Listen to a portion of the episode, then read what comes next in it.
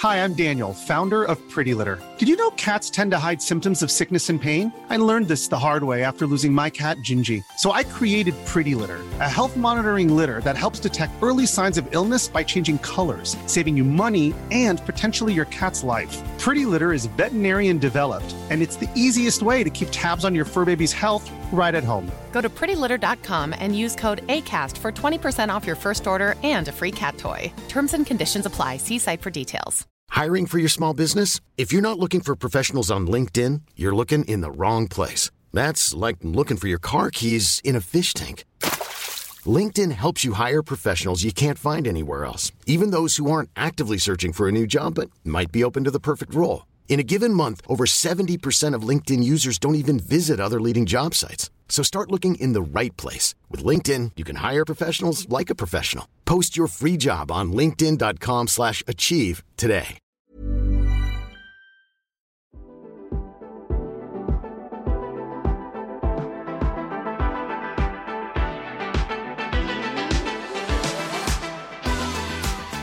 Hello, welcome to the Autocar Podcast, My Week in Cars. My name's Matt Prior, and alongside me, as ever, is Steve Cropley. Hello, Steve. Hello, Matthew. How are you going? Good, thank you, mate. Good, thank you.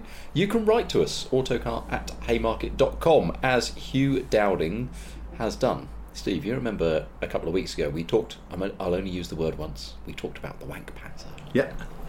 Hugh says, I am conflicted because by your definition, I drive one. An Audi Q7 S Line TDI 50 not my definition, Hugh, technically, somebody else's definition on the internet. And I had a, I couldn't decide if I had a problem with it. I probably do, really. I'm not sure I'm keen on it.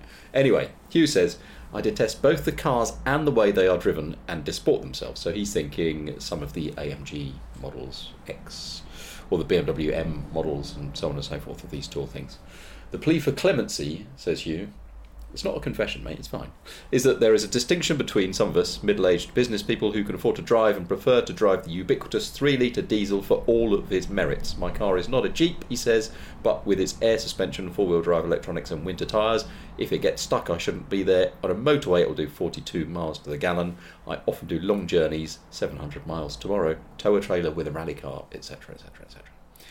I think there's a difference between what Hugh is doing and the Yeah, of course there is. conventional WP as it, is become it is become known. You know, because otherwise he's got to have two cars, hasn't he? You know, does. He's, he's got a car for a job. Hugh, we're going to let you off. We're going to let you off, mate. It, It's um, the fact of the matter is, he's making use of the car's capabilities. You know, smaller car wouldn't be able to tow so well, etc., etc. And and we all get very well the uh, the long distance capability and.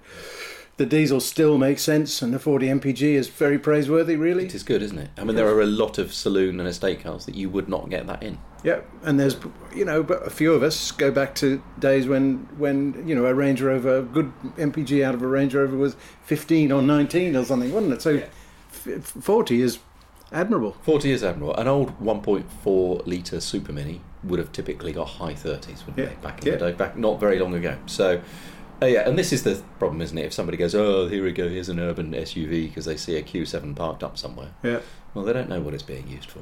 No. it's just yeah. So no, Hugh, don't don't you worry me. We're not No- judging. No, nothing. No need to be conflicted here. Uh, Steve, on with the podcast. Your column starts with the Flywheel Festival at Bicester Heritage. ah yes, the uh, it's the 10th anniversary of of, of their first event, and it was lovely. And the, um, normally there's a there's a fairly regular uh, scramblers event, isn't there? But what, once a month or something, once every couple. Oh, once every yeah, th- four, five, four or five a year. First one, well, it's Oh, yeah, expanded, it- isn't it? Because the first one seems to be in middle of January now, which is Yeah, great. I think they go right through, don't they? Yeah. But the, but the thing is, they have smaller audiences and they open up less of the estate. And this time they, I didn't hear it from the horse's mouth, but it was. that I understand that there were twice as many people as normally go, but about five times the, area. So so all the stalls and things were all over the place. There was track action all the time. There were aeroplanes in the air all the time, which was really got my attention. And I went there with the missus, arrived early. You know, we we- not really supposed to show up before nine o'clock. We were in the gate at nine fifteen. Didn't leave till I don't know how about four. Had an absorbing day. So it was, and and the thing is, there was just stuff to see on all points of the compass. Yeah. there was. Really enjoyed it. You were there anyway. I was there on the yes, you were there on the. Saturday. Uh, yeah, and I ca- I went on Sunday, fixed my Hillman imp just in time to more on which another time maybe. But anyway, yeah, I was there all day Sunday. Like you, mate, I turned up early. I was in the door at half past eight, and they let me in, parked me up where I should have been, and yeah, I saw Dan Geoghegan, the gaffer, at some point on Sunday, and he said seven and a half thousand people per day were in, but it feels less busy than the scramble because because They of the extra out, space. yeah. yeah, the extra space, and uh, they'd also given away some tickets to local school kids and things like that. So it was a really nice, broad mix Yeah, yeah. of people. Really lovely event. I Oh, I thought. thought it was fabulous. Yeah. I know you're trying to trying to sort of minimise your your the, the imp business, but fact of the matter is, it, there it was on the lawn. There it was. prominent. I spent you, while you were there on Saturday. I was underneath it trying to get it going, and I've had trouble getting it to idle properly um, on its uh, single Solex carburettor. But I happen to have because I got a load of spares with it when I bought it. A twin Stromberg carburettor set up, so I rebuilt those and fitted them. And I thought, will this just let it idle properly? Because it was buzzing away, but it wouldn't. It wouldn't sit at low revs. Anyway, sorted out the idling problem. It's not that happy to rev, but it's fine. So I took it down and ran it, and I'm looked really happy. nice. I, I tell you what, I've only seen it garage before, and Mm. and uh, that colour, such a nice colour. It's a great colour. What would you say? Oh, sort of sky. Yeah, sort of sky bluish sort of thing. I saw uh, Simon Hucknall, our contributor, uh, who was there on Sunday with the uh, Vauxhall 3098. Is Yeah. He was there with that, and he thought it was a Leyland colour called something like aqua green or something or other. Oh, but it's a kind of light, yes, kind of blue, a kind of blue which I like very much. I like blue cars, so it's Me too. but I had a proper day while you were while you were enjoying it on Saturday. I had a proper day of thinking, how can I be so bad at this? A proper day, you know, when because people used to run Hillman Imps as Yeah. daily drivers all year round, no trouble, no garage, no mechanical ability, and they would keep them running. No problem, and I just and I was thinking, why can't I do that? Why why am I so incapable of doing this? And then I drove it into my garage doorpost on the way out. I just and I just had a day of thinking, I'm just not equipped. What? I can't. Oh, one of But those I saw it on days. Twitter running like a Swiss watch. It was Ran, great. It ran fine. Yeah, it ran fine in the end. Brilliant. So, and I've got a plan to. Does that? I do mean, there must have been some some quite a challenge to get the linkages working. wasn't Yeah, it? the du- the twin carb it should have a longer uh, throttle link throttle cable than the Oh, is that the than, the, than the single. So no, it was just so I just had to ex- part of my job on Saturday was to extend the throttle cable because I don't have a longer one. It's just to extend it to reach these new carbs. And I think Stromberg. Somebody told me they're hard to set up, but I mean, ran. well, it's running well enough to Good. get to get the three miles to Bicester. Well, the promise was fulfilled. Well, exactly. Yeah, I wanted to take it, and I took it, and I'm very happy. So I'm just going to poodle it around the lanes here, and then I'm going to. It came with a spare engine. I'm going to rebuild the spare engine, maybe put some throttle bodies on it, and try and then transplant that over, and then that's the idea. Is I'll just keep it But This is yeah. good. Next update in Classic and Sports Car magazine in the coming months. I hope. Fantastic. So, uh, and then Sunday, while I was there, you were off to drive the Kia E EV9. Yeah, I went to to uh, Korea, and uh, it, it's a really interesting car because it's it's one of the first, you know, straightforward seven seat SUVs within two inches of the length and wheelbase and so on of a, and in fact got a longer wheelbase than a Range Rover, just about as tall. Um, so it was a classic square back SUV, except very nicely styled, terrific, I thought, and spacious and easy to drive, quite a long range, 300 miles plus, quiet, loved it. Really, we we crossed, we drove this car from one side of Korea to the other, which is sounds bigger than it is. You know, it's not quite like Australia. I think it was a round trip, 250 miles, something like that. Okay. But plenty of time to get to know the car. The my caveat: I was thoroughly for the car. I liked everything about it: powertrain, comfort, quality, really good. Hmm. But I want to drive it on some bumps, you know, outside your front door Yeah. um, and my front door, and just because we just don't we know that uh, that that bumps in this country have got a special horrible quality that, that finds everybody's chassis development out, don't yeah, they? don't they? Yeah, don't So I, I, I, that was my one caveat. It felt good. I mean, I expect it to do okay in the UK, but you just don't know, do you? Will it get some European tuning before we, before we get it? I believe so. Yes. do we? When does it arrive in the U? When do we? I When do think we get end it? of. I think they're still debating that and a spec for that matter, but I think the it's it's sort of October, November, and time. Yeah. Okay. I've already got seventeen thousand expressions of interest. Oh, really? Which not deposits, but Yeah. nevertheless, seventeen thousand people said I want to know about this That's car. quite interesting, isn't it? Yeah. Yeah, they're feeling good about it. Yeah, that's cool. And they want to sell three-ish, three, four. Hmm. So these cars are going to sell well. Yeah, I have not been to Korea. I would like to. The vibe, I, I imagine, the roads are pretty good, aren't they?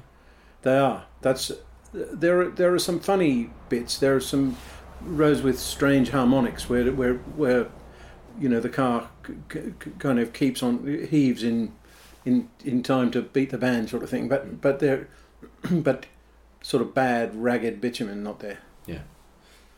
And a pretty also lo- lots of speed limits. So Okay. I'll tell you what. There's what one. I just have to tell you about this. There's this magnificent um, facility in the in the radar cruise control, which is linked to the sat nav, and you're going down the road. It's supposed to be doing 100 everywhere. We were doing about 120, even 130, which is 80 miles an hour. You get to these speed restricted zones. There's a there's a you know where you're measured over a couple of miles. And the sat nav knows it's coming, so it slows you down to the speed limit, drives you through the speed limit, smack on the 100 k's, and then at the end of it, when the when the camera um, area goes away, it just accelerates you back to your illegal To speed. your wow, that's extraordinary. Talk about pragmatic. Yeah. uh, next on the agenda, tell me about Land Rover Owner magazine. Oh, well, I- L- it is LRO, isn't it? It is LRO, Land Rover. yeah.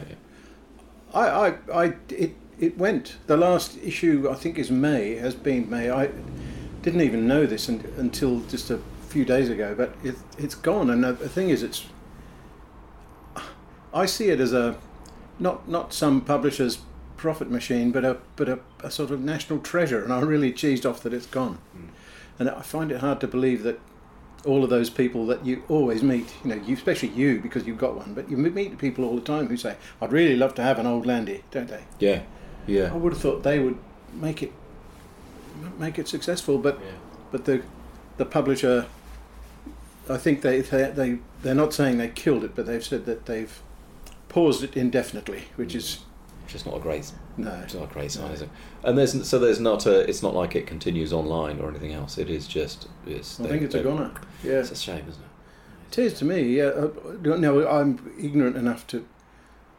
I can't say that there are other Land Rover specialist magazines. I think there may be. I think yes. There were three at one stage, weren't there? Yeah. Land Rover Monthly, Land Rover Owner, and Land Rover something else. World.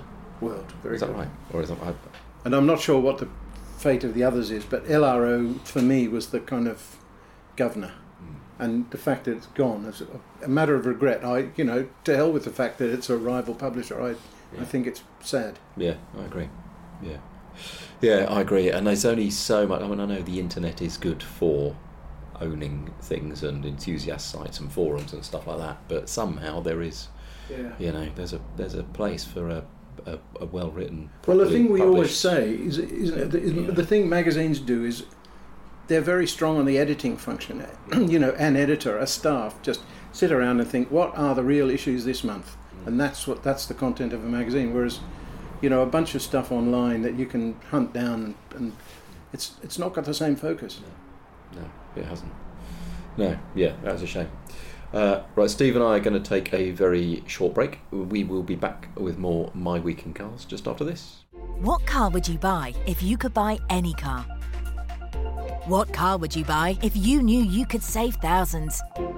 What car would you buy if you could compare the latest offers from approved dealers?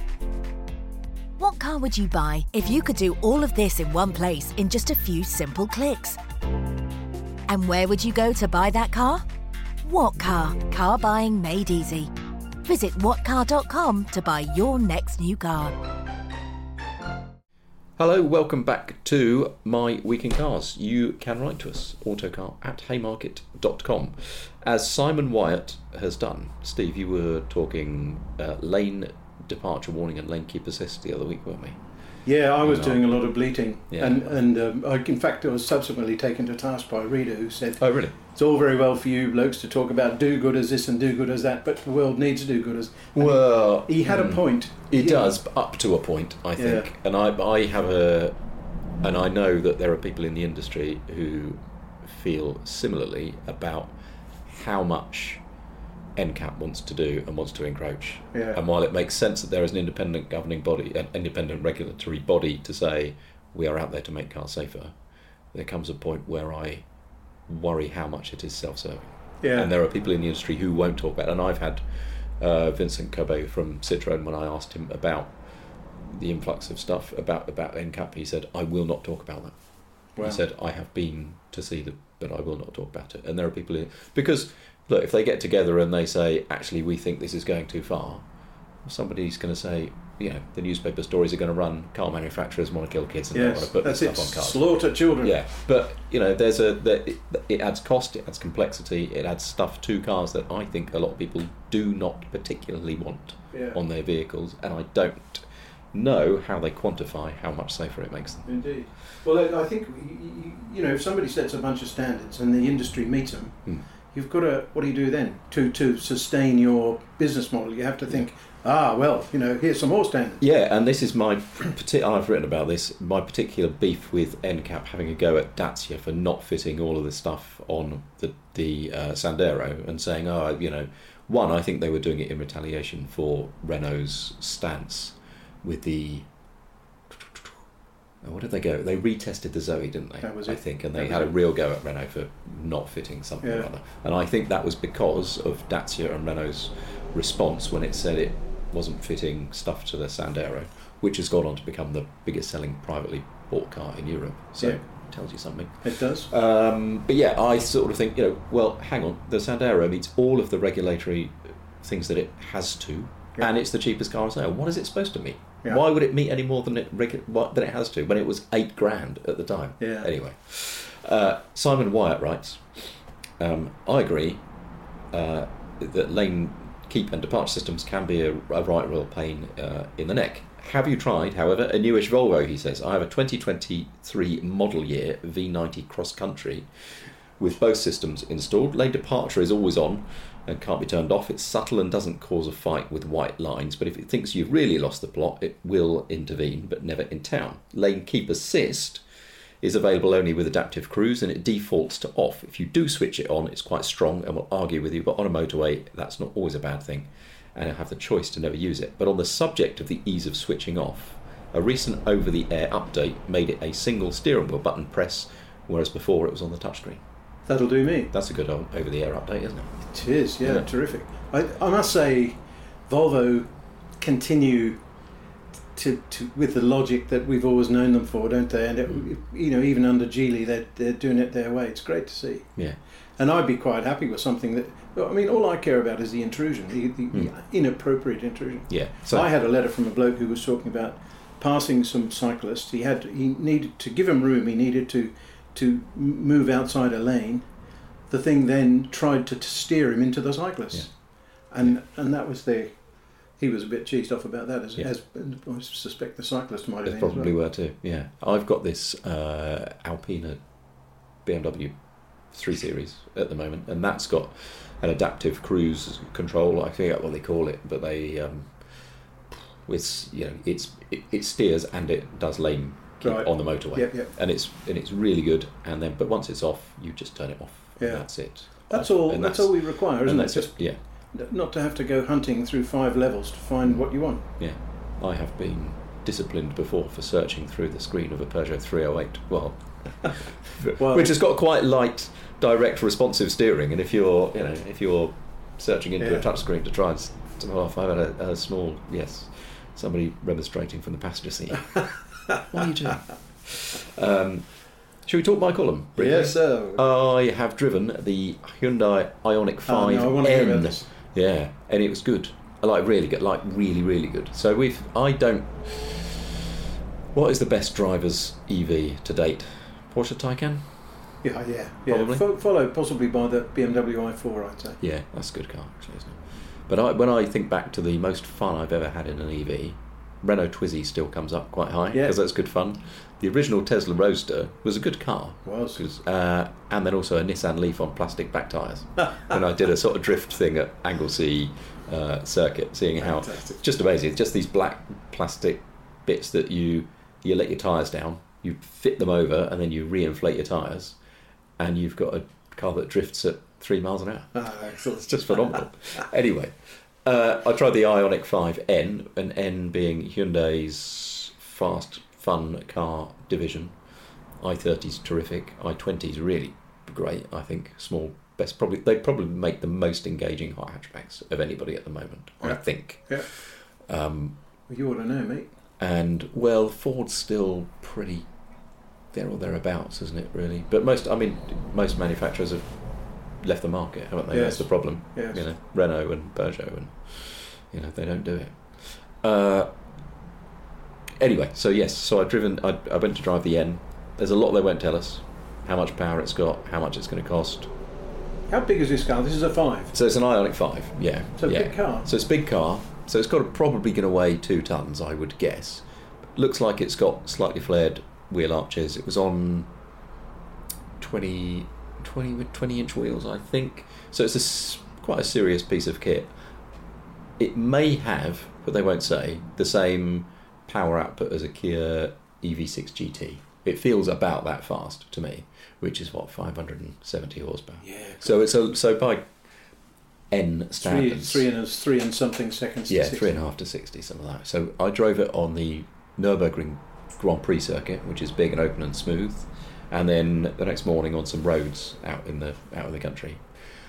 And I thought I enjoyed it more on a circuit, and I can't think of any EVs I've said that about. Wow. And they want the idea is they want to be able to do twenty minutes on track, twenty minutes recharging it, twenty minutes on track as a repeatable thing. So if you did take it on a track day, because N Hyundai's are taken on circuit, they do think that you know that is how people use them. Right.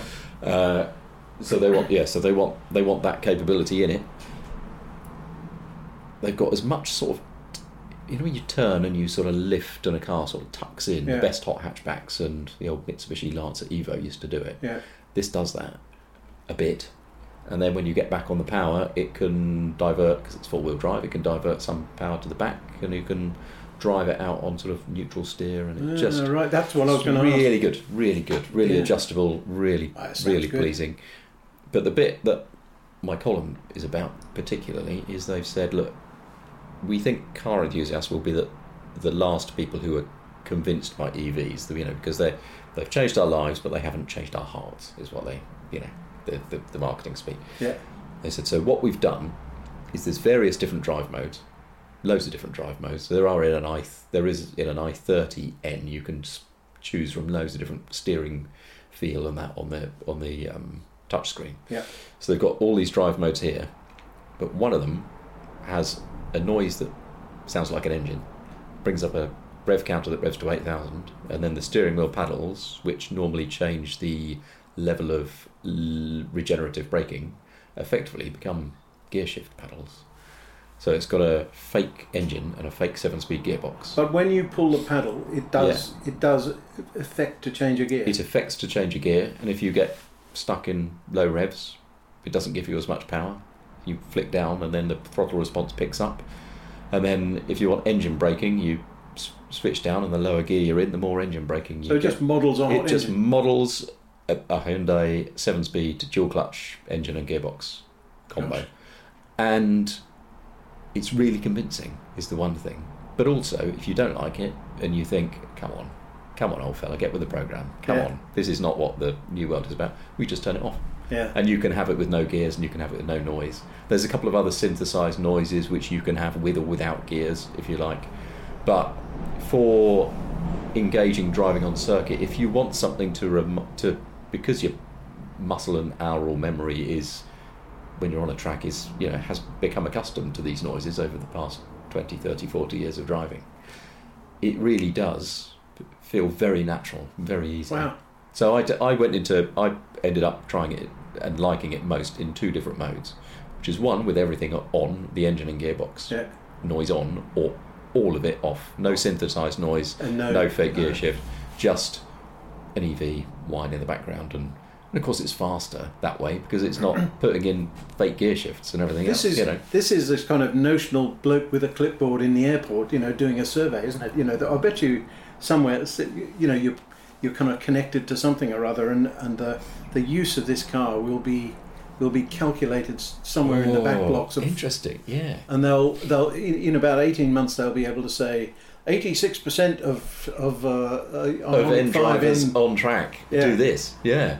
Yeah. I reckon uh, I'm looking forward to the results already. Yeah, me too. But I but but I th- thought it was exciting as well as fun. That's the thing that got. That's the thing that really. The thing that Got me. I also I'm impressed by the fact that you are talking about a two-ton car around. a- You know, we we know how much more effort um, you put into a car, or a car has to deliver to go around a circuit, Hmm. and yet it it you know it was balanced. That's Yeah. because because that's what you worry about, isn't it? Sort Yeah. of tire damage and ba- lack of Yeah, balance. because they, you know, because the i twenty N is a just over a th- probably just over a thousand kilos, I guess. So it's twice the weight of their hot hatchback. Yeah. But it it it did not occur to, and we call. I don't know. Do we call an i five a, a crossover or an SUV or something? But it's not a small car, is No. it? It's not a low car. No, I just think of it as a high saloon, but I, Yeah. I think it is Yeah, called I a crossover. Yeah, I think they do. I think of it as a high, yeah, as a as a tall family Well, car. did really. you? I suppose there's, there's no bumps in Germany, are there? Well, not not a huge amount, no, but it rode, I thought, really nicely. It it had shades of a Mitsubishi Evo in the way that it sort of moves around sometimes. Not quite as extreme, but it does that sort of thing. But it's so much more refined. Oh, fancy and it rides really well. I thought it was. I'm, I'm, I'm really excited for it. What's the on sale arrangements? I think late this year, but and I don't know how much it's going to be. Hmm. The full debut is at the Goodwood Festival of Speed next month, when I think they'll talk about power outputs and full specs and Maybe you we'll could take a line off steer on the pricing. EV6 GT. Yeah, that's what I'm thinking. So it's probably 60, 65 70? grand, yeah, and 570 horsepower and so on. So it's a so it's a it's a big chunk of money. Isn't it amazing how we now talk about 50, you know, 60, you know, you, Yeah, a 70 grand Hyundai and go, yeah, yeah, fine, whatever. Yeah. it's just what it is. Um, But it does sound like that. They're, they're so progressive, these people, aren't they? Yeah. They- they, they, I love the way they just don't stop. mm, It's fantastic. yeah, I'm, re- I'm really excited And all for of, it. you know, you, the minimum is a five year warranty. Yeah. And the, and the, you know, if it's a Kia, it's a seven year. I love that. Yeah, I do. Yeah, um, yeah. So we'll find out more at the Goodwood Festival of Speed. There was among the things they wouldn't tell us. There's a drift mode, and of course they wouldn't let us try that because I think they just thought, well, you'll just turn that on and never Yeah. turn it off. Yeah. That, That's yeah. all you'll do for two days, mate. Is just put it, put it in rear wheel drive mode and just mess around. You Yeah. idiot. But yeah, I thought it was really terrific. Uh, your column, Friday traffic in Paris, or in the or in London. In Paris. In Paris, Um, where you were, th- yes, last week. yeah, was, Yeah. is this me whinging about the. the It was you whinging about how do they put up with it? mate? Yeah, how do they put up with Friday traffic Oh, in just- in, in Paris? well, Is it worse than I've not driven in Paris for a long time? It, it's it, well, the big problem is the lack of box junctions. You know, the, Mm. the crosshatch junctions where you get Oh. fined for for queuing across a junction. And, and Yeah. what the French do is just queue across junctions. That that Mm. is the that is a standard driving practice. Whereupon there is gridlock or near gridlock, and if you, if if if a moment arrives after five minutes of sitting there scratching your backside, you suddenly move fifty yards. You think of it as a big win, and we we I. Uh, I, I couldn't tell. There was a point where we were trying to get a lift to the uh, to the Gare du Nord to come back on uh, Mm. whatnot Eurostar, and um, and there was a point where we, we had a, a kilometre to go, you know, laden down with luggage, and you know, I was about to take to the footpath. I'd, Mm. I'd still reckon I would have beaten this this uh, whatever this van thing we were in. Oh God, it's it, it's more than your life's worth. Yeah, and for all of those box junction fines, maybe they do serve quite a decent Well- purpose. They do certainly seem to get the traffic Yeah. going. Yeah. I, I I thought London seemed like, you know, nirvana. Seemed like paradise compared with that. You know how. I, I just got into trouble with the various people for describing London as hateful. But if that if London's hateful, this is hateful squared. I had a I had a nice cycle across London this morning. Did you? Yeah, yeah, yeah, yeah. I stayed in town last night, and then actually I visited the British Museum on my way home because there were a couple of things I wanted to I wanted to see. Well, you know, I was talking about the history of the world in hundred objects Yeah. the other week. Yeah. I thought I'd love to go and see this axe head that was was number one or two on the list. A million and a half years old. Wow. This axe head they found. Anyway, so I popped into the British Museum. I thought, oh, blimey, I don't know where it is. I better look up where it is. It's on tour. but anyway, then I got on a Santander bike back to the uh, back to the station, and it was it was quite pleasant. But what strikes me about town is how few private cars there are. Really, Yeah. you know, there's so many. There are there are so many taxis, so many vans, so many trucks, so many um, construction equipment trucks and things like that, and they can't they can't all go, can they? they we- we've got you've got to have them Yeah. because people will have kit they need to take somewhere. Yeah. Tens of thousands of pubs and restaurants all need deliveries every single day. You can't get rid of all of them. Can No, you? no, I keep wondering- Just, you know, we've got to find a way to accommodate Yeah, and that stuff. also the the businesses. You know, what about the people trying to do business in Mm. these, you know, mega department stores? They're, they're closing, and Yeah. we know why. Yeah.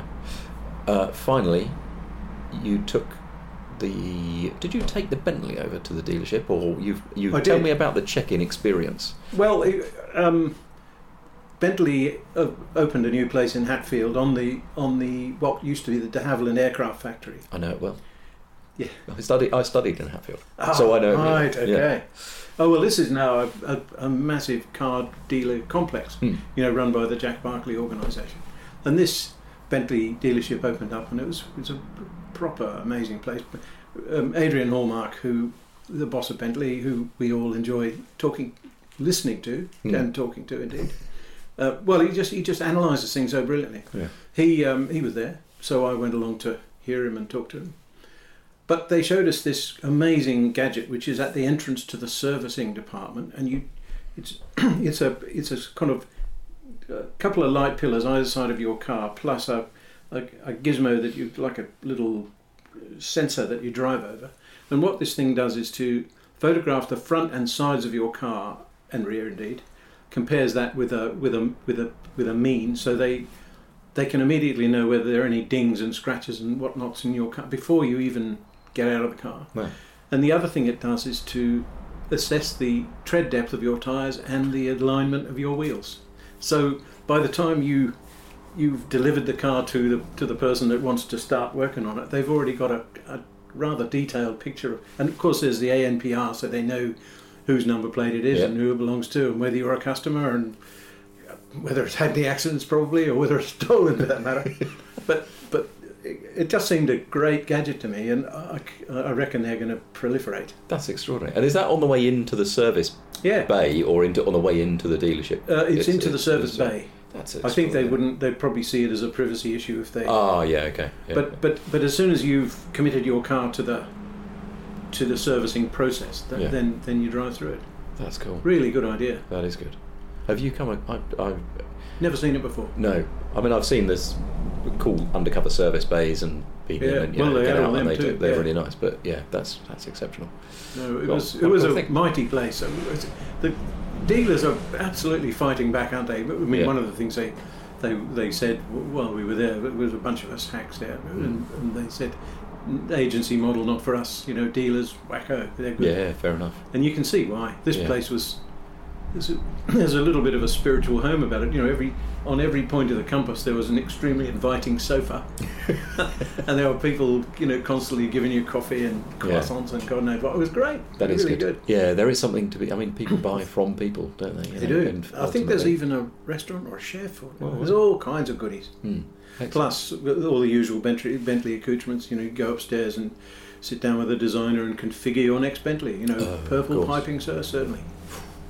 There is something to be said for getting people into a dealership too. Vincent uh, Cobée, as I mentioned previously, used to be Citroen CEO, saying uh, with the AMI, that you know the, the the the small little electric Yeah. thing.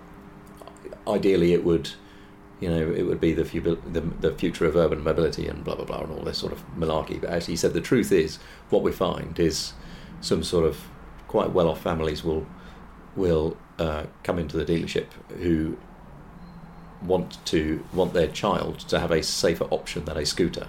So they'll come into the dealership, and while while Sprog is being run around the car park, being shown how to drive an Ami, they're being schmoozed into updating their C5 into something you know it. something more swish next time, maybe a DS or something like that. Makes all the and you can only do that with when you get people into you know into see you. Yeah.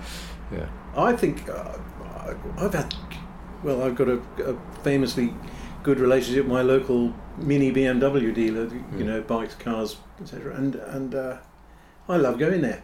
You know, they, I think they think I'm a good crackers because, uh, but honestly, it's a really good experience. Yeah. Might call in on the way home. Well, you might, you might. You're on a BMW, aren't you? I am. Well, there you go.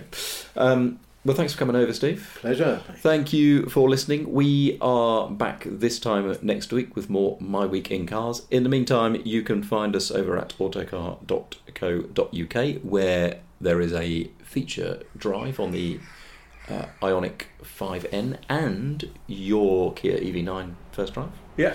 The mag is on sale uh, in print or on digital subscription. More news about the in July Yep. is coming.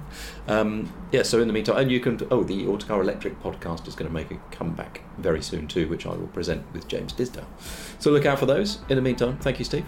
Thanks a lot. See you next week.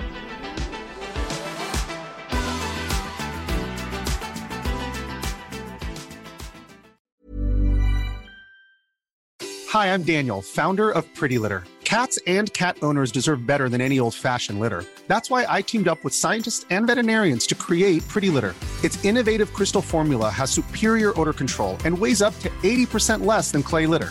Pretty Litter even monitors health by changing colors to help detect early signs of potential illness. It's the world's smartest kitty litter. Go to prettylitter.com and use code ACAST for 20% off your first order and a free cat toy. Terms and conditions apply. See site for details.